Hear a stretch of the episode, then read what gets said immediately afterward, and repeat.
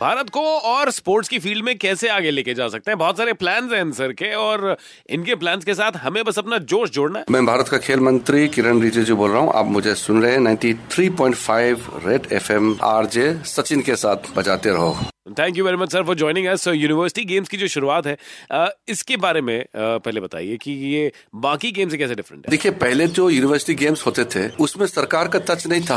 वो यूनिवर्सिटी आपस में खेलते थे, जैसे कि कहीं एथलेटिक्स का चैंपियनशिप कर लिया, कहीं फुटबॉल कर लिया, कहीं वॉलीबॉल कर लिया, कहीं आपने टेबल टेनिस कर लिया बैडमिंटन खेल लिया। अब पूरे गवर्नमेंट का सपोर्ट से ऑफिशियल रिकग्निशन के साथ यूनिवर्सिटी जो गेम्स हो रहे हैं इंडियन ओलंपिक एसोसिएशन और फेडरेशन के साथ लेकर के जो रिकॉर्ड होगा ये भी ऑफिशियल होगा। फिर यहाँ से जो टैलेंट निकलेगा उसका भी स्काउटिंग करके नेशनल कैंप में फिर हम ले जाएँगे। तो ये पूरा ऑफिशियल प्रोसेस है और इससे क्रांतिकारी बदलाव खेल के क्षेत्र में हमारे देश में आने वाला है। तो काफ़ी मोटिवेशन मिलेगी स्टूडेंट्स को प्लेयर्स को आ, काफ़ी फ़र्क आएगा उससे। पहले तो था नहीं ना इनके लिए प्लेटफॉर्म नहीं था। हमारे देश में नेशनल गेम्स तो रेगुलर होते नहीं थे। इसलिए आज के दिन में यूनिवर्सिटी गेम्स के जो हमने योजना जो बनाई है इससे हर यूनिवर्सिटी कॉलेज के जो छात्र है वो अपना टैलेंट दिखाने का बहुत बड़ा प्लेटफॉर्म है इसमें मौका मिल गया है। और जो यूथ अभी खेल नहीं रहे उनको क्या कहना चाहेंगे आप? मैं ये कहना चाहता हूँ कि हमारे युवाओं को खेलोगे तो खिलोगे।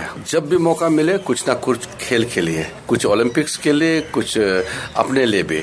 आप कभी कभी कॉम्पिटेटिव स्पोर्ट्स में नहीं करने से भी अपने सेहत का तो ध्यान रखिए कुछ खेलिए और फिटनेस को मेंटेन कीजिए फिट इंडिया मूवमेंट चल रहा है और सबको फिट रहना है। अच्छा आपने खेलो इंडिया यूनिवर्सिटी गेम्स के बारे में बताया लेकिन साथ में श्रीनिवास गौड़ा वो जो उसेन बोल्ट का लोगों को लग रहा था कि रिकॉर्ड तोड़ सकते हैं उसके बारे में आप भी आपने ट्वीट किया था। Please tell us about it कि What do you think? देखिए, हमारे देश में लोगों का नॉलेज कम है कि खेल के क्षेत्र में इंटरनेशनल स्टैंडर्ड क्या होता है। तो गाँव में कोई कुछ कर देते हैं तो लोग सोचते हैं कि ये रिकॉर्ड पहुँच गए हैं। लेकिन मेरा ड्यूटी है कि उसको सामने लाना, मौका देना ट्रेनिंग करना, और संभावनाएँ है तो आगे ले जाएँगे। बिल्कुल, और आपने ओपन इनवाइट दिया है उनको ट्विटर पर। उसको हम बुलाया टिकट वगैरह सब भेज दिया वो आएँगे तो उसको हम पूरा पूरा का पूरा ट्रेनिंग हम देंगे।